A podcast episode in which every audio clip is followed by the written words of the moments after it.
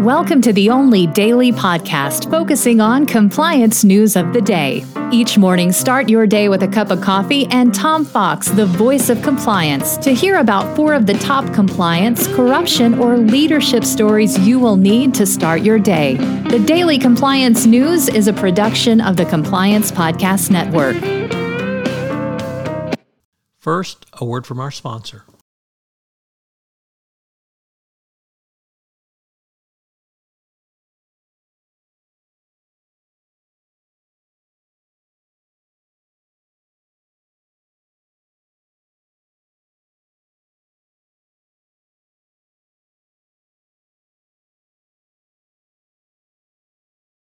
The Daily Compliance News for February 18, 2022, the New York Attorney General edition. And we begin with that story from the New York Times, as a New York state judge has ruled that the Attorney General of New York can question Donald Trump and two of his adult children under oath as a part of her civil inquiry, or rather the state of New York's civil inquiry into the business practices of the Trump Organization.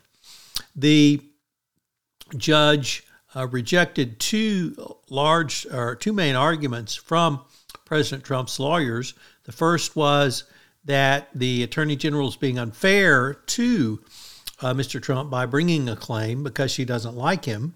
And number two, that Mr. Trump, as former president, had really unlimited liability and could not be have a claim brought by the New York Attorney General. And of course, both of those are not reasons not to depose someone or even bring a claim. So I'm sure Trump will appeal and they'll be tied up more and more, but a big loss for the Trump family, and perhaps we'll finally get some information under oath. Next up, Tesla tells a federal judge that the SEC is harassing Elon Musk and the company, that they are continually investigating him for alleged violations of his civil settlement, and that the judge should stop it. So, now we have Trump and Elon Musk saying that the regulators are not only being unfair, but they're picking on them.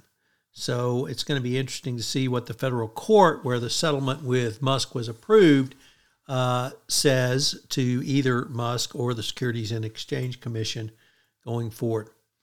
Next up, more trouble for Activision as SEC has subpoenaed more current and former Activision Blizzard executives, and the California agency seeks additional information on the CEO, Bobby Kotick's, and the board's handling of workplace misconduct allegations.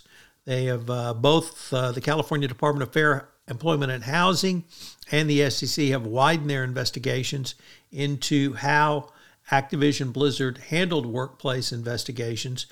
Given what has come out so far, the of massive settlements paid by Activision Blizzard, which were not reported to the board. So there's lots of liability coming. Microsoft is in for a pretty wild ride as the entity trying to acquire Activision.